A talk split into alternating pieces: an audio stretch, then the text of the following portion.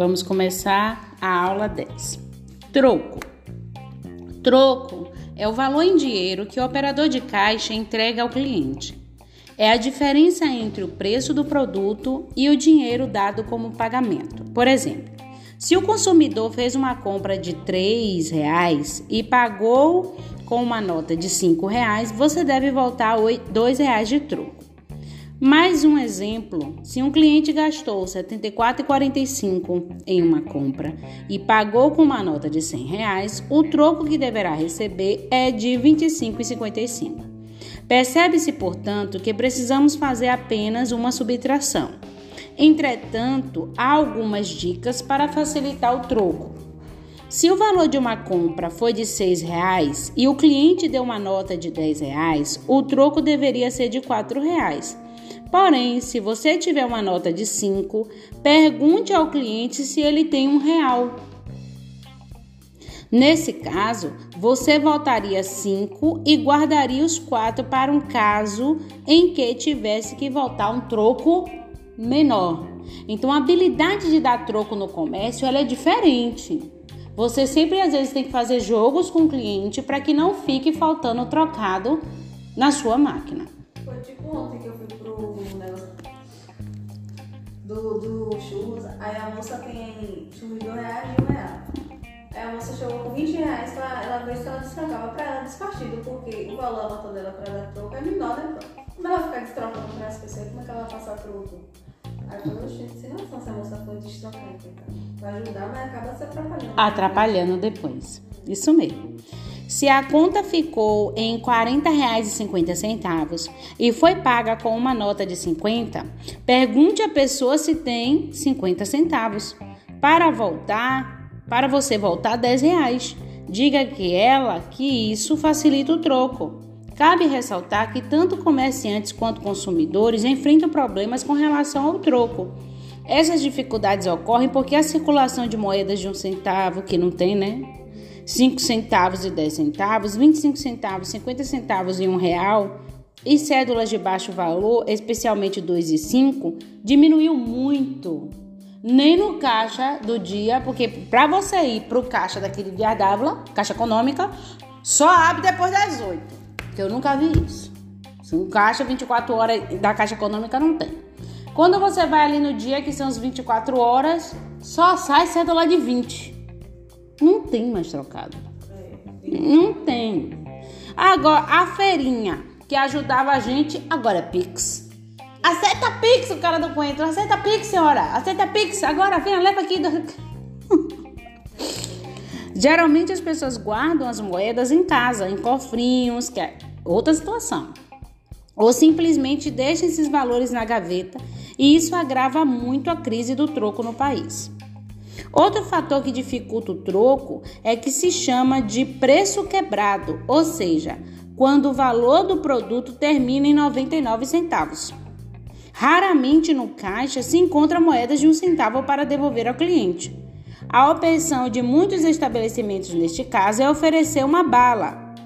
Tal procedimento, além de ser desagradável para o consumidor, não é correto, porque o cliente tem direito ao troco e o estabelecimento tem o dever de devolvê-lo, mas aqui em Diardala se torna um real.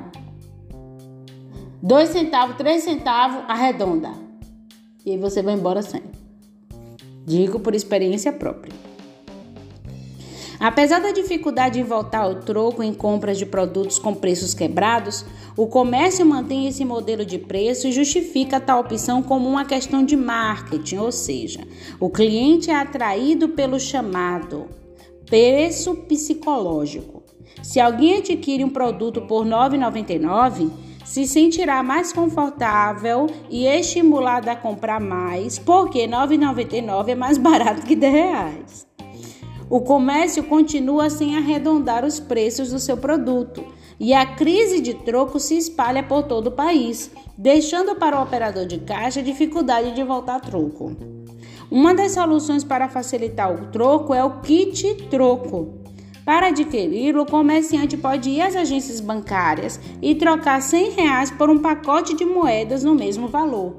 Além disso, os próprios comerciantes também tentam conseguir moedas e cédulas de menor valor, fazendo parcerias com flanelinhas, agências bancárias, parentes e até recorrentes à igreja. E lotérica também. E quem também vende jogo do bicho geralmente tem dinheiro miúdo. Os valores em cédulas são trocados por moedas e assim se consegue abastecer o caixa para voltar o troco dos consumidores. O operador de caixa também pode solicitar aos clientes que utilizem suas moedas, que às vezes estão esquecidas na bolsa ou em porta-moedas. É preciso ser simpático com o consumidor nessa negociação, porque será mais fácil que ele colabore. Outra dica importante ao fazer o troco é essencial contar sempre o troco à vista do freguês. Entregar o dinheiro em suas mãos e agradecer. É fundamental que o contato com o cliente seja excelente desde a sua entrada na loja até sua saída, inclusive quando paga suas compras.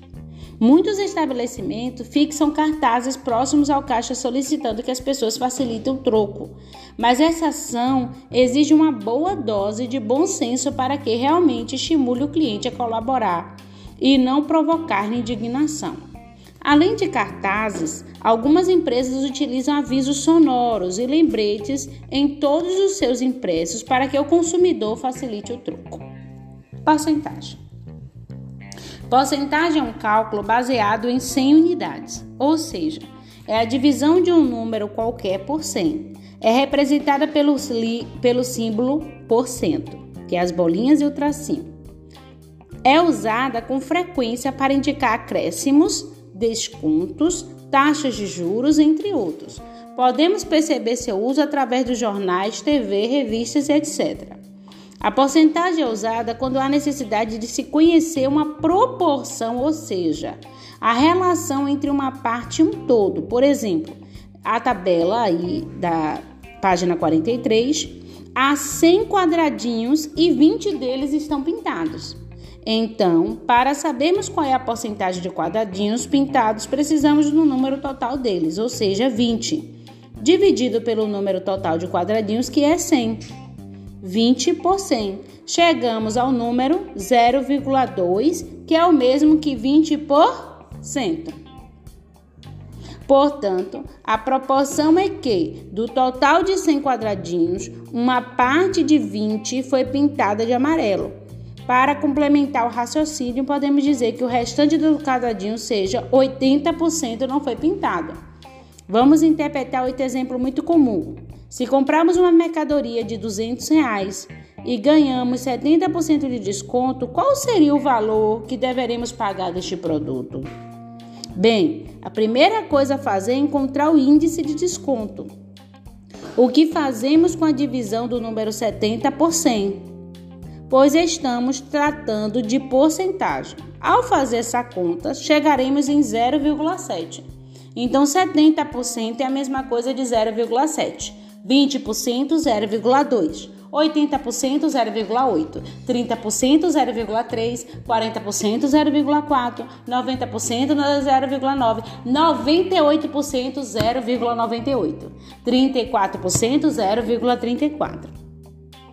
Então, após isto, basta multiplicar esse índice de desconto pelo valor da compra, que neste caso é 200. Aí faz na calculadora. 0,7 vezes 200 deu 140. Essa conta nos dá um resultado de 140, que é o desconto da compra. Então ele recebeu um desconto de 140.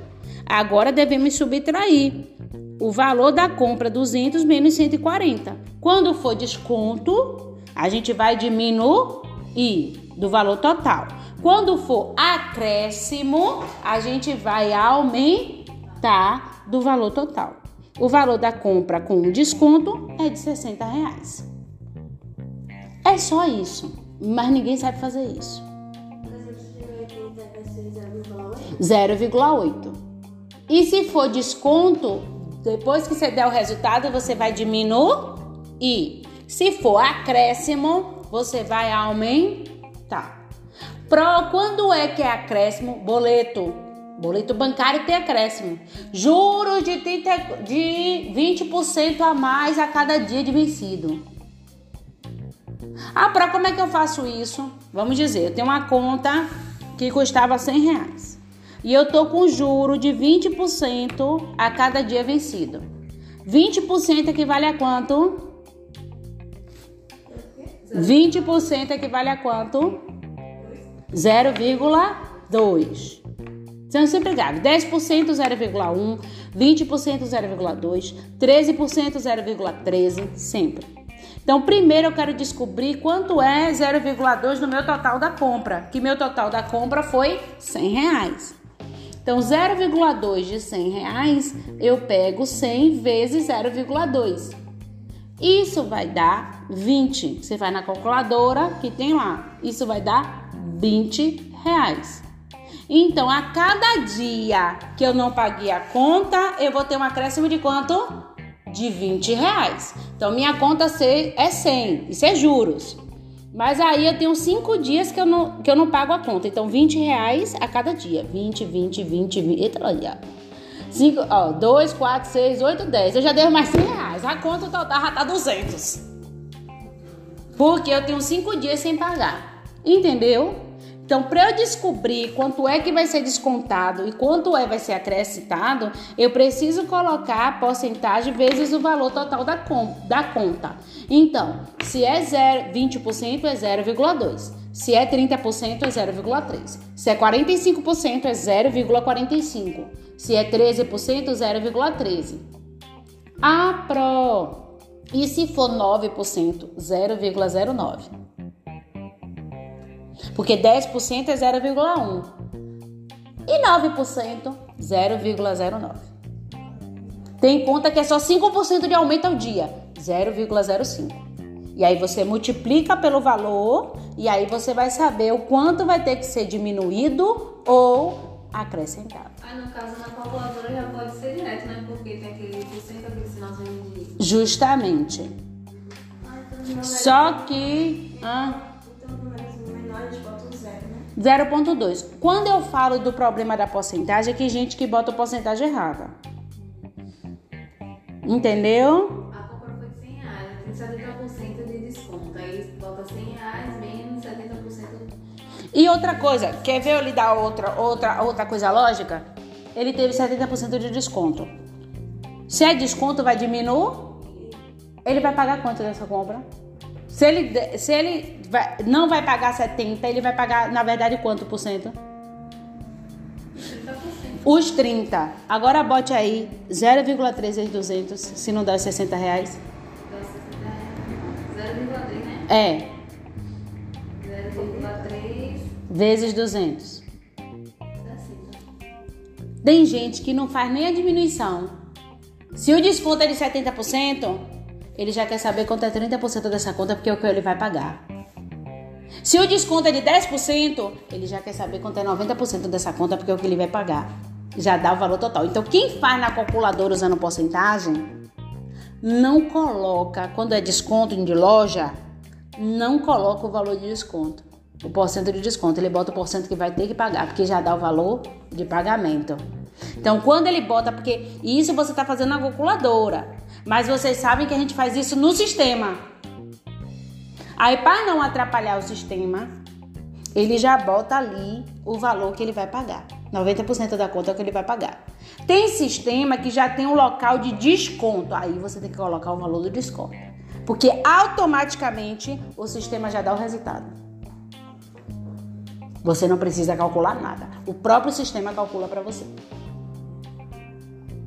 Entenderam? É um pouco complicadinho, mas com a prática a gente aprende, tá bom? Juros simples. Juro é uma taxa cobrada sobre um valor por um determinado tempo, ou seja, pode-se dizer que juro é uma espécie de aluguel cobrado ao se emprestar dinheiro a uma pessoa. Pois se o dinheiro emprestado tivesse na poupança, estaria rendendo juros. Então, para que esse benefício não seja perdido, os juros fazem o seu papel. O juro também é cobrado pelo atraso de um pagamento, pois se o mesmo fosse realizado no dia correto, quem o recebesse poderia utilizá-lo imediatamente em seu benefício. Portanto, quanto mais atrasamos um pagamento, maiores serão os juros. Nos juros simples, o percentual de acréscimo é sobre o capital inicial, ou seja, no valor do empréstimo. Por exemplo, se pedimos 10 mil emprestados por 15 meses, os juros serão cobrados sobre os 10 mil iniciais durante todos os meses. Para cálculos de juros simples, precisamos de três informações essenciais: o capital inicial, ou seja, o dinheiro que será emprestado, a taxa de juros que será cobrada e o tempo em meses em que o dinheiro ficará emprestado. Então, essas letras, é a fórmula é muito simples. Então, juros será igual ao dinheiro que será emprestado, que é o capital, vezes a taxa de juros e vezes o tempo. Quanto maior o tempo, maior será os juros. Podemos dizer que precisamos apenas multiplicar o capital emprestado, que é o dinheiro emprestado, pela taxa de juros e pelo tempo do empréstimo. Vamos ver um exemplo. Se usarmos os seguintes dados: mil reais ele quer, que é o capital emprestado. A taxa de juros é de 1% ao mês e no período de três meses. Pro, nesse cálculo eu posso botar 1%? Não, porque quando você bota 1% na calculadora, você já tem que botar igual. Para fazer vezes, vezes, vezes, vezes, o ideal é que você bote 0,01. 10% é que é 0,1. 1% é 0,01. Então, olha aí, ó. 1000 vezes 0,1 vezes 3. Então, 30. Deu quanto? 30. E isso retorna um valor de 30, que serão os juros simples cobrados pelo empréstimo do dinheiro. Então, posso dizer que foram cobrados juros de 10 por mês, porque ele dividiu em quantos meses? Em 3. Então, cada mês ele vai ter que pagar 10 reais a mais, porque é os juros. Então, depois de três meses, seriam pagos ao banco os mil iniciais mais os 30 de juros. O valor total será de 1.030 que o banco vai receber. É isso que acontece com juros. Então, para saber os juros, a gente precisa saber o valor emprestado, a taxa que o banco cobra e o tempo. Tem aplicativo quando você está devendo uma conta, um boleto, que você precisa parcelar. O, o, o índice de porcentagem ele dá lá quantos por cento vai ser. E aí o, o, aumenta de acordo ao número de parcelas que você escolhe. Quanto mais parcelas, maior os juros maior você vai ter que pagar de juros. Por isso que lógico fala, 10 vezes sem juros. Isso, porque ela não vai cobrar a taxa de juros. Juro composto. Os juros compostos são bem parecidos com os juros simples, porém há uma diferença. No juros simples, o valor é calculado sobre o capital é inicial.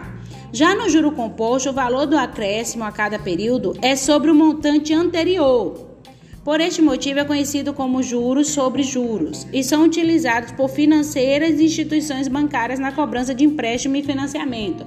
É aquele, aquele você já parcelou, mas tu tá devendo a parcela e vai gerar agora mais juro. É o caos do caos.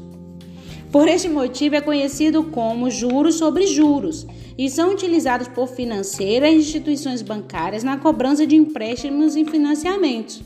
Parece complicado, mas através do exemplo a seguir você entenderá perfeitamente.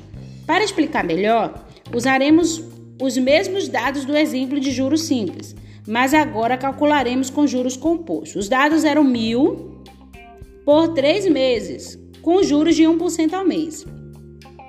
Mas a fórmula para calcular juro composto é montante, ou seja, o valor total será pago no final do empréstimo C é o capital, isto é, o valor que é emprestado. I é a taxa de juros que será cobrada. T é o tempo do empréstimo. Agora é só substituir cada letra pelo dado. É uma miséria. Como é isso, Pro? M é igual a C, entre parênteses, 1 mais I vezes T. Elevado até o T. Esse T aí é ao quadrado, viu? É, por exemplo, ó, M é um montante que vai ter que ser pago. Então é igual. Qual é o valor do capital? Mil. Vezes 1, que é básico, entre parênteses, mais. Qual é a taxa de juros? 0,01, que é 1% equivale a 0,1. Fecha parênteses isso tudo está levado ao quê? Ao T, que T é quanto? 3 meses. Aí vai. A gente faz dentro do parênteses. O que está dentro do parênteses tem que ser feito dentro do parênteses. Então, M vai ser igual a 1000 e 1 mais 0,01 dá 1,01.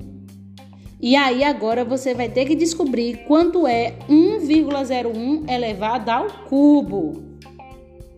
Que é ele vezes ele vezes ele três vezes. Por que cubo próprio? Porque 1,01 está elevado a 3. Então ele é multiplicado por ele três vezes.